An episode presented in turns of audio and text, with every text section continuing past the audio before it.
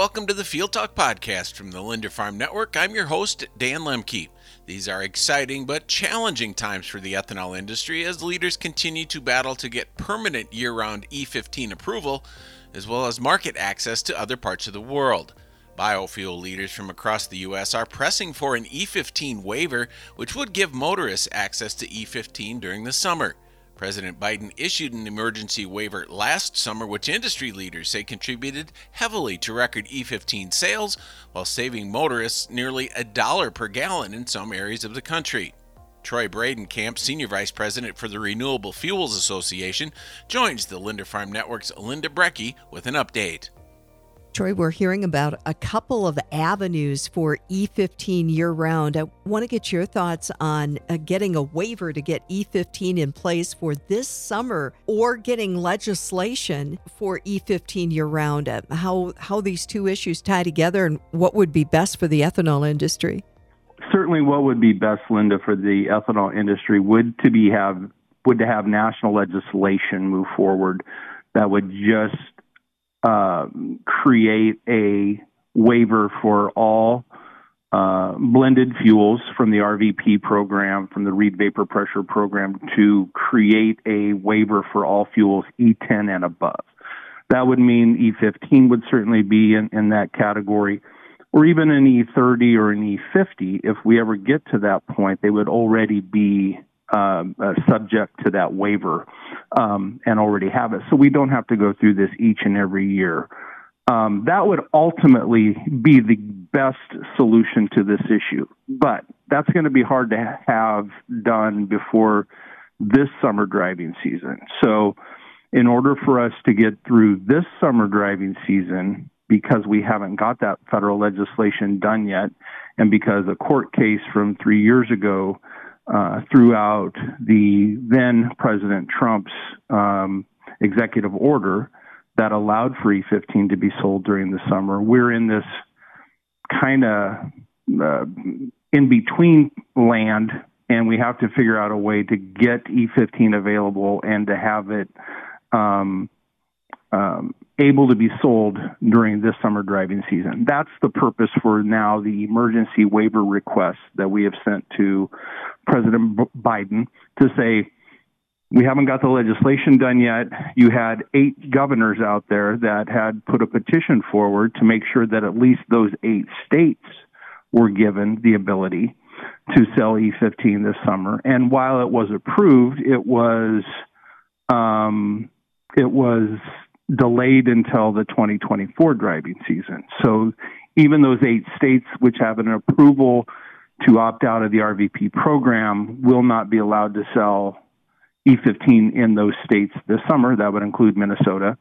Um, unless we get an emergency waiver from the president, that would cover, in all likelihood, the entire country. So we're in we're in this weird situation where we're between legislation getting done and we're in between the EPA actually getting approval for these uh, states to opt out.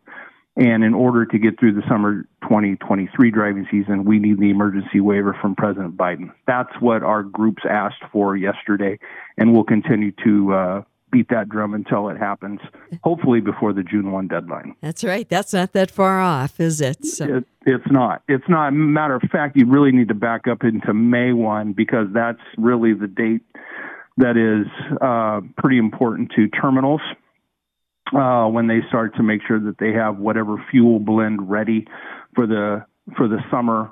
Uh, May one is a pretty critical uh, time frame. So we really have a couple weeks uh, for the Biden administration to make this decision to make sure that that the supply is there and that the approval for E15 this summer um, is on the books. So uh, hopefully, fingers crossed, we're able to get that done in the next week or two.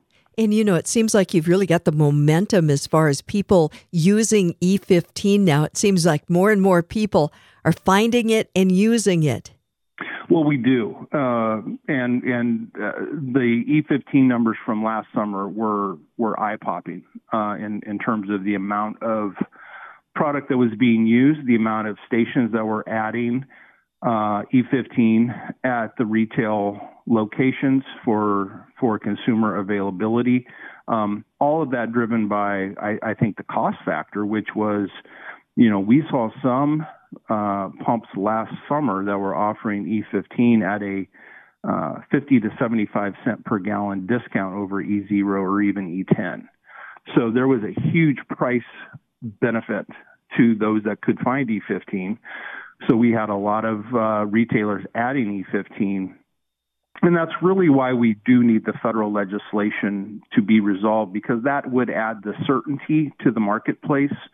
Uh, right now, when you are putting in the infrastructure and, and making those decisions as a retailer, you know, you need to have some certainty whether that product is a product you're able to sell uh, 12 months out of the year. And and so not having that right now is a little bit of a uh, throttle in terms of uh, more adoption. But once we get this done, and I believe we will, it's just um, it's just one of those things with uh, passing legislation uh, in the U.S. Capitol. It's it, it's a long, arduous process, but I do believe we will get it. Once we do, that certainty will will be there for the retailers, and I think we'll see rapid adoption of E15 across the country when that happens.